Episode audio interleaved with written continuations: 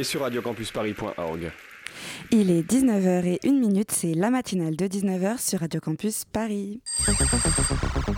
La matinale de 19h, le magazine de société de Radio Campus Paris. On y parle de sujets sérieux, de sujets moins sérieux, de ce qui se passe en Ile-de-France et de débats pas forcément consensuels. Tous les jours du lundi au jeudi sur le 93.9. Bonsoir à toutes, bonsoir à tous et bienvenue dans la matinale de 19h. C'est l'heure de l'apéro ou de la dernière séance de ciné en ce deuxième jour de la libération du fun. Vous êtes quand même là à nous écouter et franchement ça, ça fait plaisir.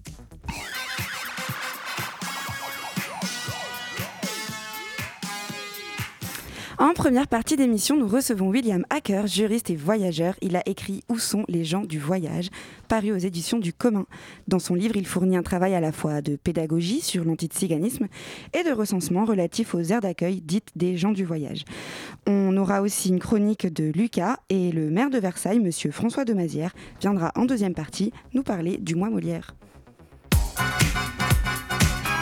La matinale de 19h du lundi au jeudi sur Radio Campus Paris. Moi, je suis de ceux que l'État français qualifie de gens du voyage. Aujourd'hui, je ne vis plus sur une aire d'accueil, je vis en appartement. J'ai un travail euh, qui est reconnu par la société. On ne me considère pas comme un voyageur. Je suis un homme blanc. Euh, la société est faite pour moi. J'ai pas de discrimination qui s'applique à mon égard. Par contre, si je retourne euh, chez mes parents, si je retourne aux caravanes, si je reparle de la même façon que je parle quand je suis en famille, eh bien, je redeviens le gitan immédiatement.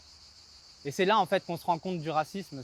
Dans l'imagerie populaire, on est soit des mendiants, soit des brigands. On est soit des voleurs, soit des assistés. Où j'essaye de déconstruire ces clichés en démontrant que ben non, une aire d'accueil, c'est pas gratuit. Faut la payer, que ça coûte en moyenne 4 ou 500 euros par mois pour avoir une place de parking insalubre. Que euh, non, euh, les voyageurs ne se font pas payer leur caravane par l'État. C'était notre invité de ce soir pour Arte, et donc William Hacker, juriste, voyageur et auteur du livre Où sont passés les gens du voyage avec des guillemets à gens du voyage, c'est important. Et c'est paru aux éditions du commun. Bonsoir William. Bonsoir. Alors, euh, William, dans ce livre, vous commencez par un petit point sur le lexique qui permet d'y voir plus clair dans le vocabulaire qui entoure les voyageurs. Vous expliquez notamment les mots tzigane, rome, bohémien, nomade, etc. Et vous mettez systématiquement des guillemets à du voyage. Pourquoi? Alors pourquoi? Parce que euh, c'est une appellation administrative qui est à l'origine une euh, catégorie administrative créée en 1969. Donc c'est pas euh, un nom qu'on se donne entre voyageurs, mais c'est plutôt un nom que l'État a, théorisé dans les années 60 pour, pour, on va dire, englober tout un tas de, de populations non sédentaires. Voilà. Et à la fin, s'il y a bien un mot qui reste en tête, c'est donc l'antitsiganisme, c'est la discrimination qui vise les, entre guillemets, gens du voyage. Est-ce que vous pouvez nous expliquer ce mot, par exemple? Pourquoi est-ce que c'est antitsiganisme qui est resté, alors que le terme voyageur est donné comme plus respectueux de la diversité des personnes qui se reconnaissent sous ce terme-là? Alors, euh, antitsiganisme est une notion qui est beaucoup plus large simplement que la discrimination qui touche les, gens du voyage euh, au sens strict. Euh, ce sont en fait toutes les discriminations qui touchent aux personnes qui sont assimilées, à tort ou à raison d'ailleurs, à euh, la figure du Dzigan. la figure du Dzigan, en fait, elle est, constituée d'un ensemble de clichés de stéréotypes qui sont très anciennement ancrés dans l'espace français, mais aussi dans l'espace européen et même au-delà d'ailleurs et qui touche à la fois euh, des personnes euh, dites euh, gitanes, des personnes dites manouches, voyageurs ou roms. Et donc l'antiziganisme, et en cela, il est vraiment transversal et touche même des gens qui, sont, qui ne sont pas considérés par les sciences humaines, par exemple, comme des tziganes, entre guillemets, hein, comme les yéniches, par exemple, qui sont des, collectifs non sédentaires pour partie et qui, qui sont victimes eux aussi d'antiziganisme.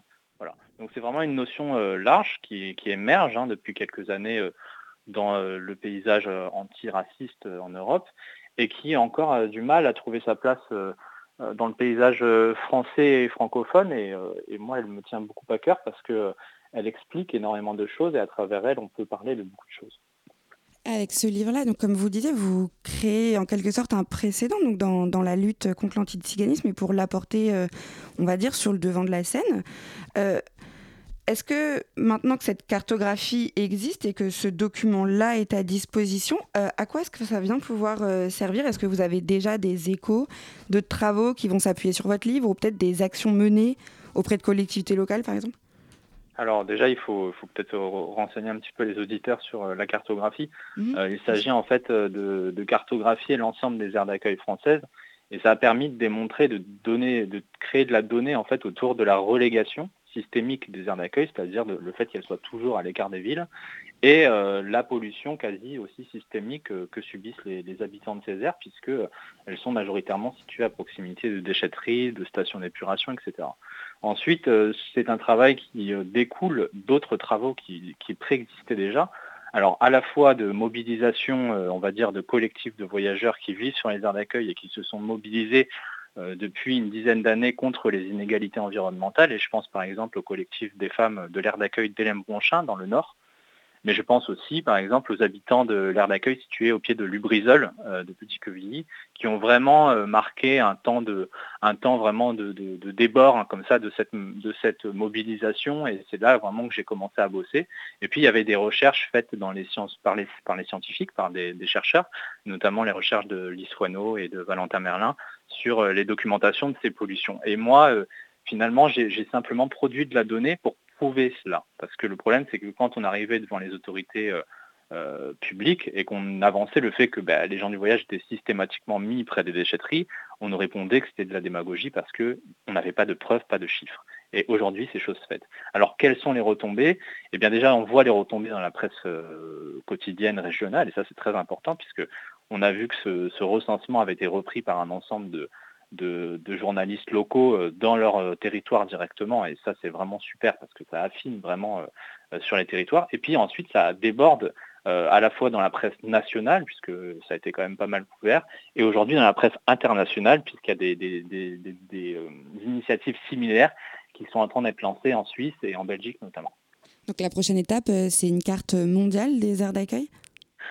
Alors, les aires d'accueil, c'est quand même quelque chose, euh, c'est quand même un, équipement public très spécifique à la France. Alors, il y en a dans, l'espace européen, il y en a d'autres sous d'autres formes d'ailleurs, mais on est vraiment le pays euh, en Europe qui en a le plus en fait, puisqu'il y en a près de 1400 en France. Et le propos, n'était pas de dire tellement de compter le nombre d'aires. Donc déjà, il, en manque clairement, hein, puisque l'ensemble des communes qui sont soumises à l'obligation de construire ces aires ne les construisent pas. Mais surtout, le fond du propos, c'était de dénoncer ce système qu'est l'air d'accueil, qui est un, équipement profondément inadapté aux voyageurs aujourd'hui, puisque ce se transforme le plus souvent, en fait, elle se transforme le plus souvent en aire de sédentarisation. Aujourd'hui, euh, une majorité des personnes qui sont usagères des aires d'accueil sont des habitants des aires, c'est-à-dire qu'ils y vivent à l'année.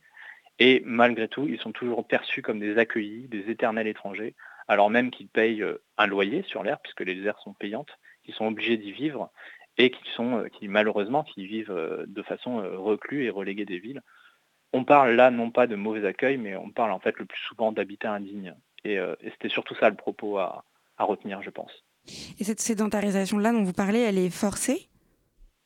C'est pas, on ne peut pas parler de, sédentarisation forcée au sens strict. C'est une sédentarisation qui a été forcée euh, au sens euh, juridique du terme pendant euh, la Seconde Guerre mondiale, hein, avec l'internement des, nomades qui avaient des visées explicites de sédentarisation. On parlait également de civiliser ou de transformer l'homme nomade en homme moderne. Donc il y a quand même, quand même un processus aussi assimilationniste et civilisateur extrêmement fort dans, le, dans la pratique de la sédentarisation. Et puis petit à petit, en fait, d'une sédentarisation forcée, ça s'est transformé en une sédentarisation euh, fortement incité, voire euh, quelque part un peu euh, légalement contrainte, mais jamais de façon très directe en fait. C'est-à-dire qu'on a considérablement réduit les possibilités de voyage de manière légale, hein, avec des, peines beaucoup plus importantes, par exemple pour les installations illicites, un renfort des, pratiques policières, des pratiques administratives d'exclusion, d'expulsion, etc. Et de l'autre côté, on a considérablement réduit les espaces dédiés aux haltes légales c'est-à-dire qu'on les a contraints et restreints uniquement euh, aux aires d'accueil, et les aires d'accueil étant tout petit nombre, pendant très longtemps d'ailleurs, aujourd'hui il y en a plus, mais pendant longtemps étant très, très insuffisant euh, en termes de capacité, et puis euh, étant aussi rejeté par une partie des voyageurs qui ne veulent pas vivre dans des espaces insalubres, pollués, parfois aussi qui n'ont pas les moyens d'y vivre parce que c'est trop cher et qu'on parle de, il y a des publics qui sont très précarisés parmi les voyageurs, eh on se retrouve en fait avec euh, des personnes qui n'ont pas d'autre choix que de, ne plus bouger, de ne plus voyager et qui se sédentarisent de fait.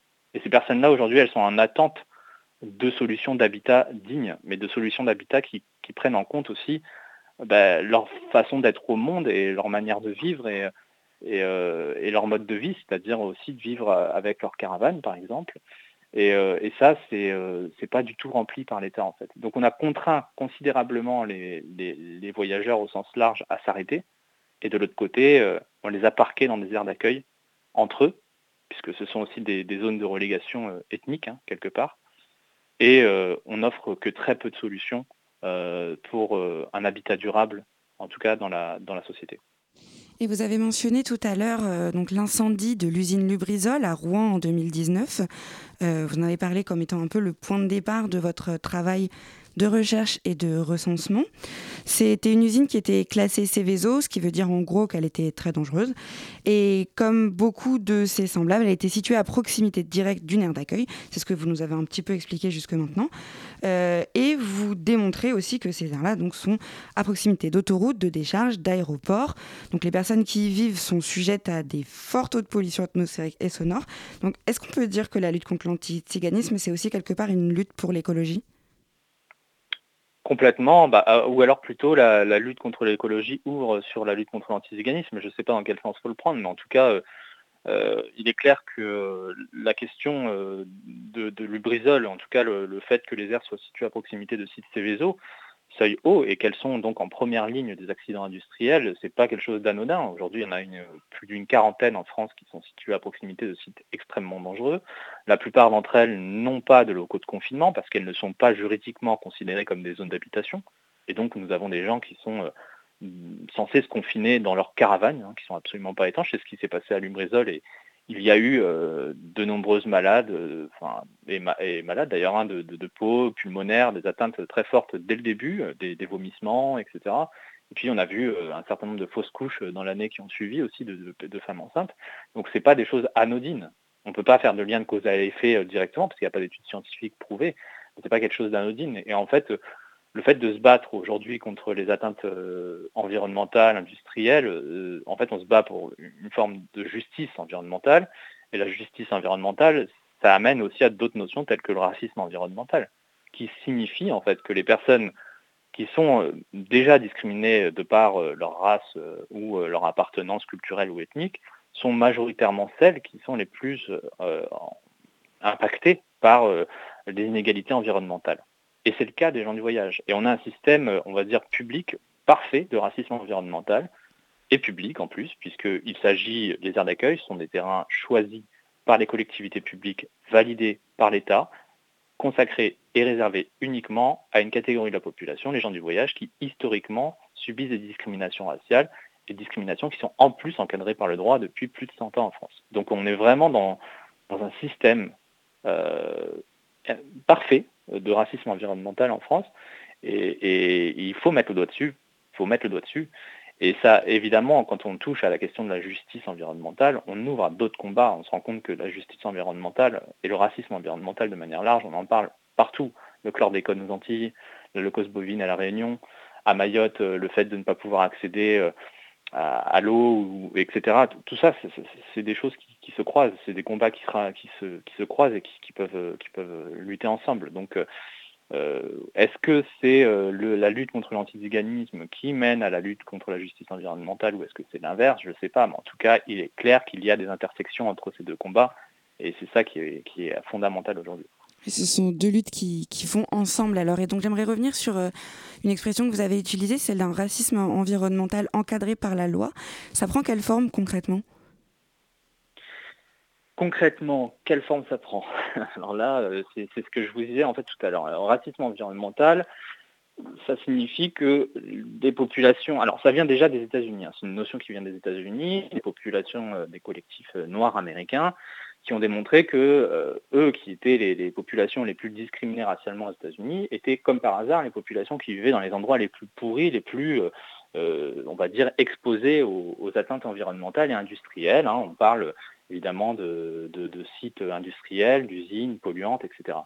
En France, c'est aussi le cas pour les gens du voyage. C'est-à-dire qu'aujourd'hui, quand vous êtes un voyageur, que vous vivez dans des terrains qui vous sont réservés, vous ne pouvez pas échapper aux pollutions industrielles. Une aire sur deux est située soit à proximité d'une décharge, soit à proximité d'une station d'épuration, d'une centrale nucléaire, d'une centrale électrique, euh, euh, d'une autoroute, euh, d'un aéroport. On, ne prend en compte que les choses qu'on voit du ciel. Moi, j'ai pris en compte que les éléments que je vois du ciel. Mais je ne prends pas en compte également la question du plomb. moi, j'en connais aujourd'hui des aires d'accueil où l'eau n'est pas, on ne peut pas la boire parce qu'elle est chargée en plomb. on ne prend pas non plus la question de la pollution des sols en compte. Euh, il y a une aire par exemple en Sarthe comme ça où, en fait l'air a été construite sur une ancienne décharge qui, servait à, jeter des hydrocarbures. Donc le sol il n'a pas été spécialement dépollué. Il y a des, aires où c'est bourré d'amiante. Quand on, a intervenu, enfin quand on a, on a fait le plaidoyer pour, pour d'accueil de Petit Quevilly, euh, sur l'aire d'accueil de Petit Quevilly, euh, les riverains et les industriels de la zone venaient décharger en toute illégalité leur amiante, leurs déchets d'amiante. Et les habitants ne le savaient pas, mais ça faisait un an et demi qu'ils vivaient avec une tonne d'amiante à l'entrée de l'aire d'accueil, que les enfants jouaient dessus. Voilà, c'est des choses qui sont aberrantes en fait. Et, ça, c'est vraiment significatif. Si ce, n'était pas des gens du voyage à la place de ces personnes-là, si c'était des camping-caristes, on n'aurait pas ce type d'atteinte-là. Les camping-caristes, on va, les camping-caristes, pardon, on va revenir, euh, on va revenir sur eux euh, juste après une petite pause musicale. Vous restez avec nous, William Hacker.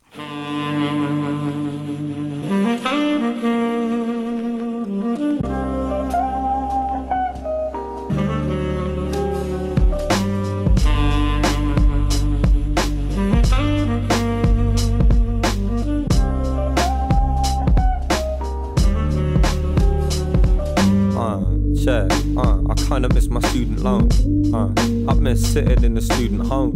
Sharing stories now, I sim and sipping sort of roam. Walking like I've been talking the talk, but can't afford a phone. Trust, I'm all alone, panicking to play it safe. This talk of paper chases forcing me to stay awake. Living this layer cake where others will say it straight. Say they got my back and that they're praying I'ma pave the way. Like it's the great escape, brothers doing better than me. I'm in a hurry, worry, what if they forget about me? I'm just another number, nothing when the check will bounce. See, I went moving for money, but there's nothing but debt around me. So when the rest have found me bugging in the brain, and I'm somewhere between the struggle and the strain. They ask why every fucking song the fucking same, and I tell them it's cause ain't nothing changed. Saying ain't nothing changed.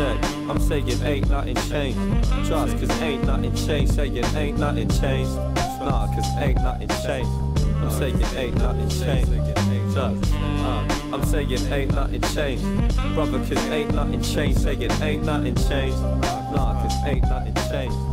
Nah, nothing changed. Cause this is for the men of the house who were far too young. See your friends are going out feel you can't do none. You're raising funds for your mother and you can't do sons. Up in the rubble, raising trouble. What you can't do is run and trust I feel it. I feel it, but can't conceal it. See, this inner city responsibility's killing me. I start to shiver when I think of all the shit I need and see all my brothers burning paper on that sticky greed. Picking the thickest leaves, stuck in the mist. Saying this shit, I should've quit but couldn't fucking resist. And now they sit with a lark, a little luck and a wish. But trust they still blow their mother a kiss. They're living up in the bits and slip stagger through the puddles in the pain.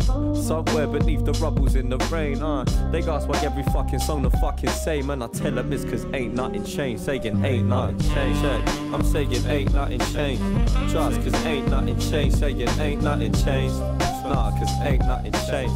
I'm saying ain't nothing changed. Trust. Uh, I'm saying ain't nothing changed. Brother, cause ain't nothing changed. Saying ain't nothing changed. Nah, cause ain't nothing changed. Ain't nothing changed.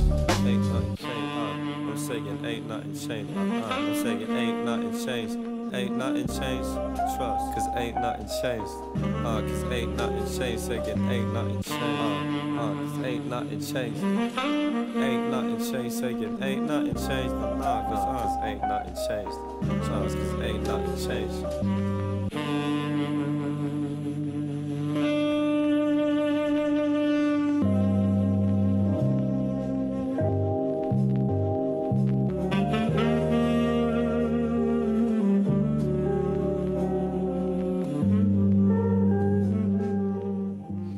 C'était Loyal Carner, Ain't Nothing Change sur Radio Campus Paris. La matinale de 19h sur Radio Campus Paris. Nous sommes toujours avec William Hacker, juriste et auteur du livre Où sont passés les gens du voyage, paru aux éditions du commun.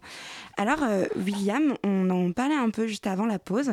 Euh, vous dites dans, dans le livre, on fait bien la distinction avec les autres, ceux qui décident de revendre leur maison pour vivre l'aventure itinérante en camping-car, ceux qui choisissent la yourte, la tiny house ou optent pour la vie de bohème en van, en van Volkswagen. Alors en vous lisant, ça fait sourire, mais en effet, pourquoi est-ce qu'on fait cette distinction? Et aujourd'hui, elle est où la différence entre un bobo en Volkswagen et un voyageur? Pendant longtemps, on n'a pas euh, eu besoin de faire cette distinction parce qu'il y avait une catégorie administrative. Hein. je disais, euh, alors avant, il y avait un statut euh, juridique même qui s'appelait statut de nomade de 1912, bah, qui, a, servi en fait à compter hein, les gens de voyage, à les contrôler, à les, à, les interner même hein, pendant la Seconde Guerre mondiale et à en déporter aussi plus d'une centaine dans le nord de la France. Et puis après, en 69, on a changé, on, a, on est passé à une catégorie administrative avec des carnets et des livrets de circulation. Donc les choses étaient assez claires finalement. Euh, euh, on, visait, euh, hein, les, populations historiquement dites tziganes, bohémiennes, romanichelles, gitanes, etc. On les visait avec ce statut-là et puis on, les, on les, conservait là-dedans. Et puis, et puis en 2017, la loi égalité citoyenneté est venue un peu supprimer cette catégorie administrative en supprimant les livrets, les carnets, etc. Et on s'est retrouvé avec une dénomination administrative aujourd'hui. Hein, Jean du voyage est une dénomination administrative que d'ailleurs certains euh, prétendent qu'elle n'existe plus. il, y a, souvent des députés qui, disent on ne parle plus de gens du voyage mais de citoyens itinérants. Mais bon, euh, la, preuve est, c'est que euh, dernier décret en 2019 mentionne encore les gens du voyage, donc c'est encore présent dans la loi.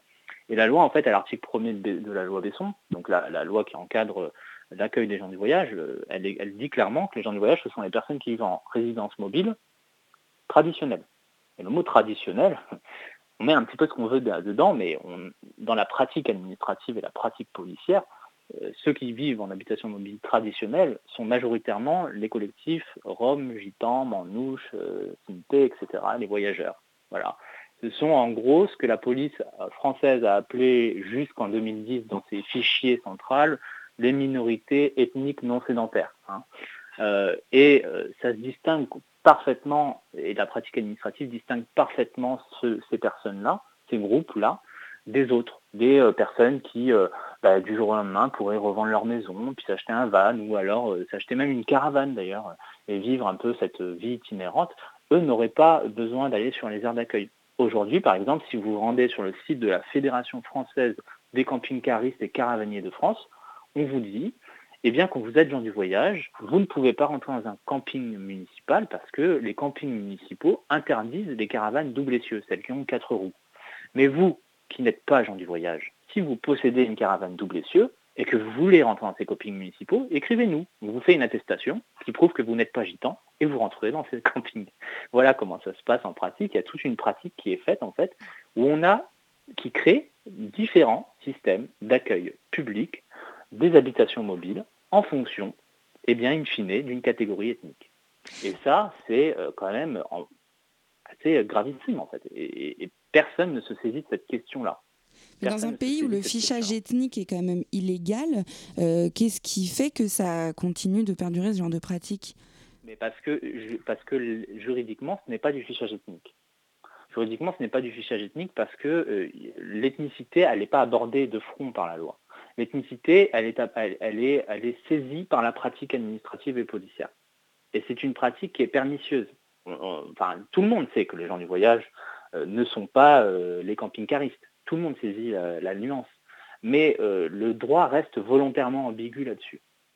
Le fichage ethnique, il y en a eu, par exemple, dans la police. En 2010, Le Monde chope un fichier qui s'appelle le fichier des minorités ethniques non sédentaires, le Monde va jusqu'à publier les facsimilés, donc le journal de référence français publie les facsimilés de ce fichier. La CNIL se saisit de l'affaire, le fichier a disparu. Et il y a zéro preuve, on ne peut plus le retrouver.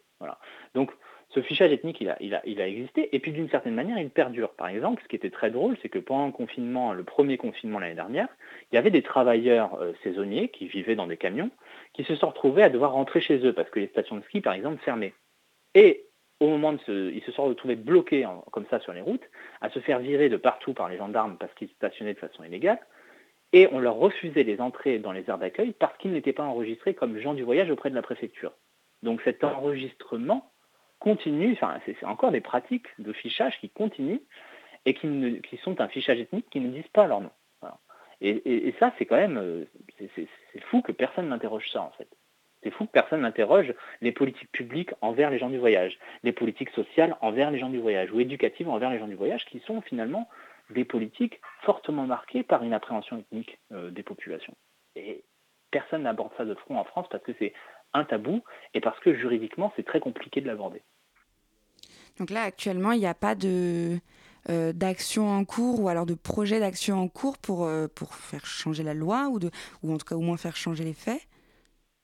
Il y a des mobilisations, évidemment, il y a, des mobilisations de collectifs, il y a des mobilisations d'associations qui, euh, qui prône aussi une évolution un changement euh, législatif, mais euh, il y a une inertie complète à la fois des pouvoirs publics et de l'administration, mais aussi du législateur. C'est aussi pour cela qu'il est important pour moi travailler, d'avoir travaillé sur les, cartographies et, sur le recensement des aires d'accueil, parce que ça a mis à jour de façon très simple l'inégalité qui existe entre les citoyens et les voyageurs, les voyageurs citoyens et les autres citoyens plutôt, ça, a mis de façon criante ces inégalités-là. Moi, ce que, j'aimerais dans l'avenir, c'est que le législateur se saisisse de ces questions-là et lance des commissions d'enquête. Mais le problème, c'est que le législateur comprend très mal cette partie du droit-là. Il n'y a pas énormément déjà de députés qui s'y connaissent, euh, qui maîtrisent ce, droit-là. Déjà, il y a assez peu de juristes qui le maîtrisent. Euh, la voix des voyageurs dans l'espace médiatique, elle est assez peu entendue. Euh, et dans l'espace politique, de manière générale, elle est assez peu entendue. Et ce n'est pas un truc qui est trop à l'ordre du jour. Ce qui est à l'ordre du jour, c'est de finaliser un peu le système d'accueil qu'on a euh, commencé euh, il y a vraiment qu'on a commencé il y a 30 ans et de finaliser aussi, on va dire, de répondre aux besoins de sédentarisation des personnes qu'on a plus ou moins contraintes à s'arrêter. Voilà. Donc c'est pas trop à l'ordre du jour et on va dire que il y a euh, toute une partie euh, des, euh, de juristes et, et, de, de, députés qui, qui, ferment un peu, de parlementaires, qui ferment un petit peu les yeux, qui se cachent derrière cette notion de, de citoyen itinérant, hein, citoyen français itinérant, en voulant dire bon bah ça y est, la loi est changée, maintenant toutes les pratiques administratives discriminatoires et policières vont finalement s'éteindre d'elles-mêmes. Mais en fait non, on voit que dans la pratique, on continue toujours à avoir des formes de ségrégation qui sont extrêmement fortes et que le grand public connaît très très mal. connaît très très mal parce que le grand public a, un contact avec les gens du voyage dans l'espace médiatique et public uniquement à travers le fait divers et l'installation illégale. Ben, justement, en parlant du, grand public, euh, quand vous pointez euh, dans votre livre ce paradoxe dont on parlait tout à l'heure euh, entre donc voilà les personnes qui voyagent ou qui habitent dans des tiny houses et les voyageurs. Euh, on, sent un peu l'humour dans votre ton. C'est un humour qu'on retrouve à plusieurs endroits du livre. Et vous vous appuyez en fait sur plusieurs travaux en sciences sociales. Vous les mettez à disposition du lecteur. Vous vous adressez directement à lui et vous étoffez votre propos de votre propre expérience. Moi, je trouve que ça rend votre travail très accessible. Est-ce que c'était votre volonté? Bah, Oui, c'était ma volonté. En fait, je voulais que le livre soit un outil. Je voulais que le livre soit un outil il y, a, plusieurs choses qui sont importantes aujourd'hui. Moi, par exemple, euh, quand j'ai commencé à, vouloir parler de, de, ma vie et, de ce que je voulais revendiquer, j'avais pas de discours.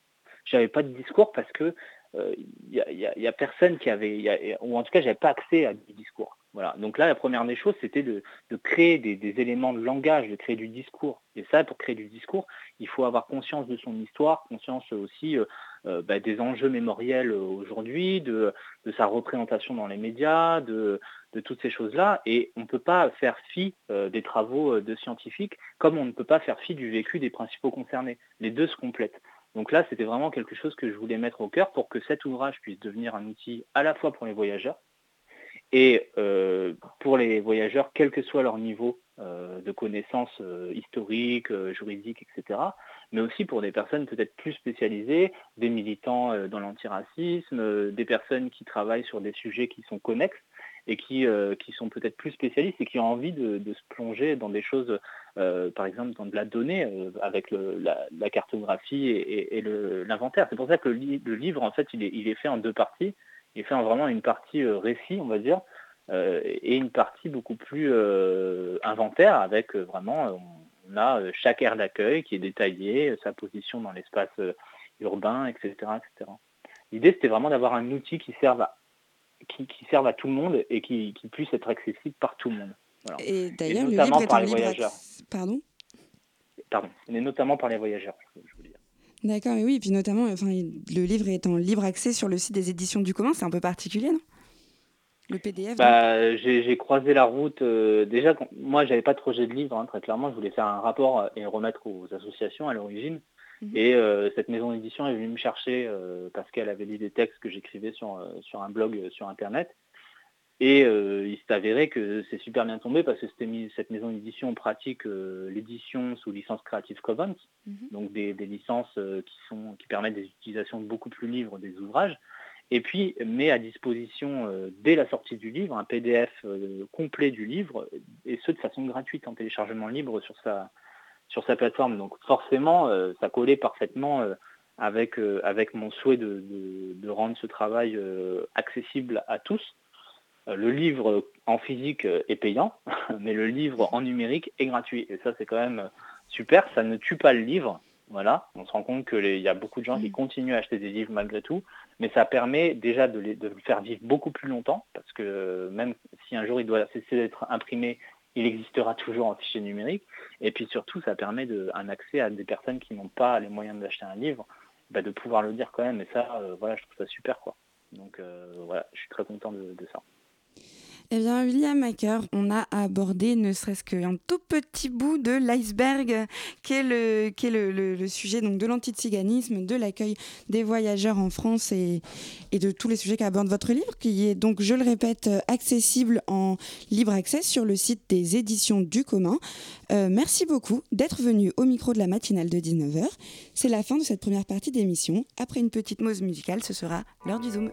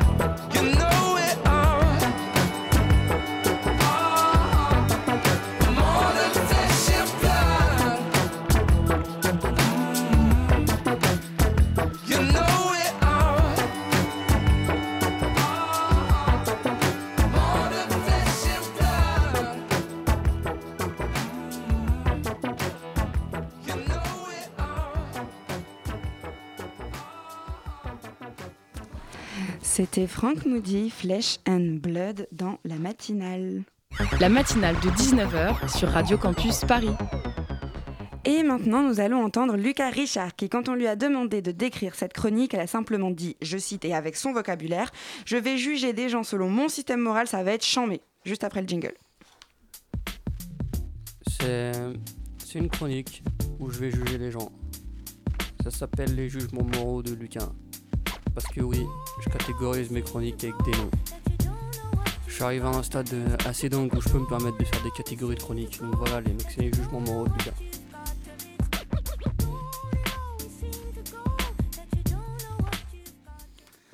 Alors, j'ai découvert récemment que Sony a supprimé le navigateur internet de la PS5. Parce qu'il y en avait un sur la PS4. Et pourquoi ils ont fait ça? En vrai, on s'en fout, personne s'en servait, c'était vraiment horrible à utiliser, c'est juste pour l'introduction. Ce qui est important, c'est la réponse à la question. Ça a été supprimé parce que Sony a découvert qu'il y avait énormément de gens qui s'en servaient pour recharger le fusil à pompe, pour masser Popol, bref, pour se branler. C'est là que vient la partie jugement moral. Les mecs qui se branlent sur la Play, ça va dans votre cerveau, tout va bien? Je refuse de croire que les mecs qui font ça, ils vont bien. hein. Tu te masturbes sur un écran 4K incurvé assis dans ta chaise gaming, y a un problème, faut s'occuper de toi. C'est que mon avis, en vrai, faut pas se sentir attaqué, moi aussi je fais des trucs qui font de moi une merde humaine. Euh, attends, Lucas, j'ai du mal à te suivre. Tu veux en venir où? Elle va où ta chronique? Euh, bah, je vais partir en introspection parce que je suis feignant et c'est plus facile d'écrire des vannes sur moi que sur d'autres personnes. Et en plus, je peux insulter comme je veux. J'en ai rien à foutre. Là, mon frère, il a changé mon forfait mobile depuis genre un mois. Bah, je connais pas mon forfait. Dès que j'utilise mon téléphone, je suis en danger. Quand il pleut et que je suis dehors, je garde le même rythme. On me verra jamais courir dehors parce qu'il pleut, même si je suis trempé. Les vrais hommes, ils marchent entre les gouttes. Là, je taffe sur ma chaîne YouTube. Ça fait deux semaines que j'ai pas sorti de vidéo parce que je me concentre sur ces chroniques de merde. Moi, à la base, je fais ça dans l'objectif de gérer un max. Y a aucune meuf qui est venue en DM. Ça fout quoi, les meufs? Va peut-être falloir se bouger le cul parce que quand je remplirai Bercy, ça sera trop tard. Là, j'ai découvert qu'un pote à moi avait quitté l'équipage des losers, l'équipage des mecs qui foutent rien et qui ont pas de meuf. Mais vas-y, t'as vu, on joue bien Among Us, on aime bien Kanye West. Si on faisait l'histoire de One Piece sur nous, euh, ça serait nul. Je sais pas, j'ai pas lu le manga. Mais sinon, à part ça, au niveau matériel, ton domicile, ton style de vie, ça se passe comment? Euh, je vis avec mes parents, financièrement c'est cool, mais je vis comme un mec qui peut dormir dehors à tout moment. hein. Je suis un hustler. La dernière fois, j'ai essayé de payer un plein en pièces avec des potes. On avait cotisé genre 3 euros pour pouvoir aller à Noisy-le-Grand. Et ben en fait, on peut pas payer un plein en pièces. Là, mes soirées, c'est écrire des chroniques, faire des jingles pour justifier que je peux juger les gens. Et après, je lis des comics où je regarde les mêmes séries. Là, j'ai dit à une meuf que j'ai regardé les épisodes spéciaux d'Euphoria, le documentaire sur Billie Eilish. Bah, pour l'instant, je me lève à 15h, je me fais des crêpes au jambon à 16h et je dis que j'ai pas eu le temps de regarder. Parce que je calcule mon sommeil en mode si je me couche à 5h et que je me lève à 13h, ça me fait 8 heures de sommeil, c'est raisonnable. Euh, je suis une merde. Mais il y a que moi qui peux dire que je suis une merde. Mais tu fais quoi de. ça- Tu fais... tu fais que de te descendre, il doit y avoir quelque chose de positif que tu vois chez toi-même quand même. Euh, bah là, j'ai une batte de baseball TDI, c'est le label de Kendrick Lamar. J'ai méga confiance en moi. Mon adresse, c'est 9 avenue de la République à Roissy-en-Brie. Ceux qui veulent se battre, venez. J'ai envie de me la foutre contre des mecs. La batte de baseball, ça rajoute un max de confiance en soi. Là, on m'insulte, je sais que j'aurais pas peur. Les étudiants en dépression qui ont une très mauvaise estime d'eux-mêmes, achetez une batte de baseball, les mecs, ça change tout. Et après, on peut se battre de malade, j'ai besoin de frapper des mecs. Mais là, Lucas, ta chronique, c'est juste toi qui te critique, il n'y a pas de fil conducteur. Ouais. Mais c'est pas parce que je suis feignant, ça a rien à voir. De toute façon, j'ai pas à me justifier, je l'ai dit dans le jingle, pour moi vous existez pas les auditeurs. Je vous ai jamais vu, je connais pas les stats de la radio et je vous ai donné mon adresse, donc s'il y a une galère, venez armé. En plus, j'ai jugé quelques personnes au début, après je parlais que de moi, donc doucement les mecs. Oui, les terrasses elles réouvrent et je fais une chronique comme ça parce qu'en fait je fais ce que je veux. Et c'était une chronique bien virile de Lucas Richard, venu parler d'un comportement qu'il ne comprenait pas et qui a fini par se juger lui-même. Parce qu'on est tous un peu névrosés, on peut tous se juger entre nous sans aucune difficulté.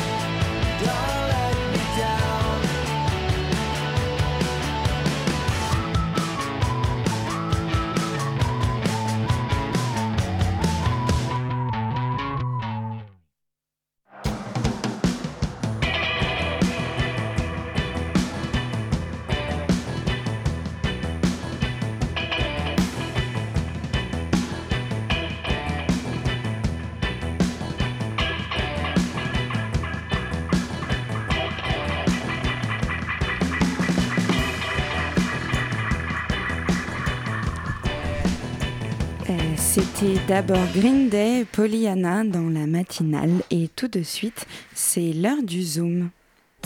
Le Zoom, dans la matinale de 19h. Nous avons déjà parlé du théâtre mardi avec Rabelais et aujourd'hui Quentin va nous parler du mois Molière qui va avoir lieu du 1er au 30 juin à Versailles. Bonsoir Quentin. Bonsoir, exactement. Et pour parler de cette 25e édition, nous sommes en ligne avec le maire de Versailles, monsieur François- de Mazières. Bonjour monsieur le maire.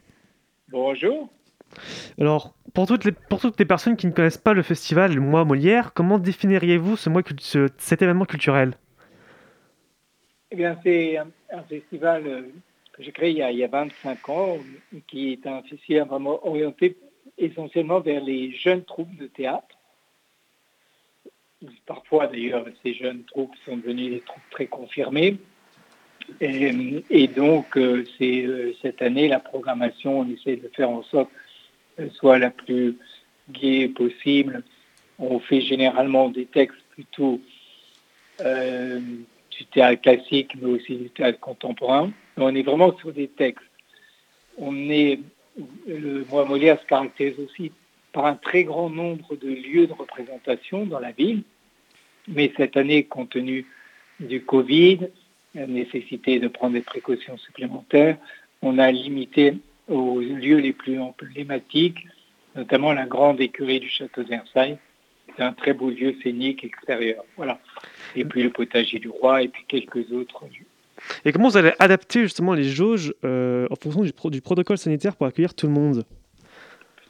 Alors c'est compliqué, si vous voulez, c'est que on a un gradin, on prend un exemple, hein, une grande écurie, un gradin de 680 places. Eh bien cette année, jusqu'au 9 juin, on va appliquer la règle de 35%, donc à peu près 200 places. Les gens pourront réserver sur Internet. Ce sera les premières arrivées. Bon, il y a des spectacles tous les soirs.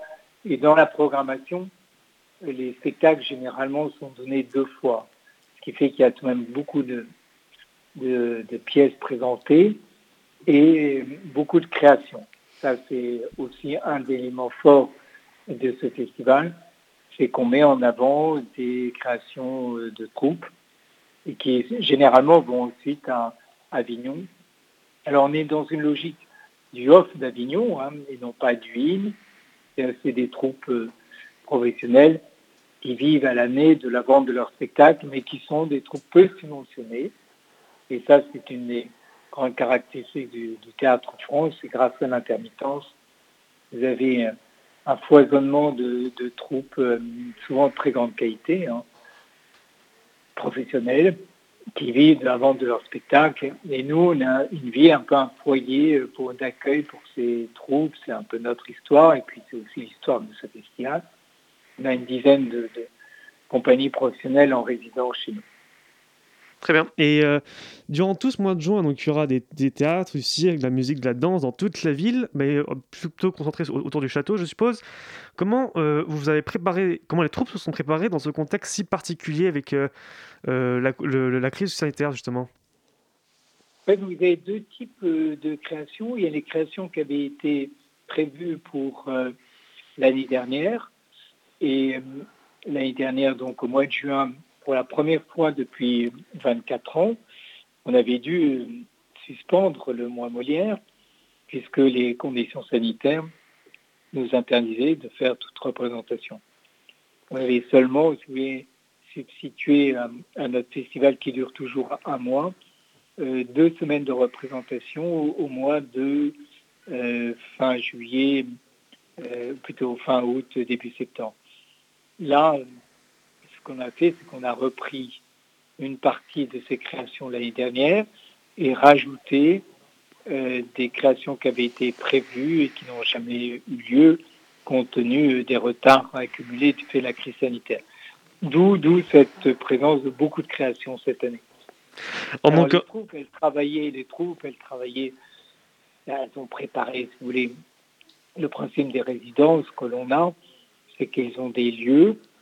C'est pas des lieux très grands, hein, souvent ils sont obligés d'ensuite s'adapter à la taille d'une scène beaucoup plus grande, mais ils peuvent travailler entre eux en lecture euh, préalable. préparer leur spectacle. Et au moment où ils passent à la grande scène, bah, ils, redéfinissent les, les, positionnements des acteurs, sachant que c'est de toute façon des spectacles qui sont prévus pour l'extérieur, qui est donc une forme de, légèreté, de souplesse. On n'est pas euh, dans les formes les plus euh, figées, euh, qui celles euh, qu'on a l'habitude de voir dans les théâtres où tout est réglé au millimètre pour des raisons d'éclairage.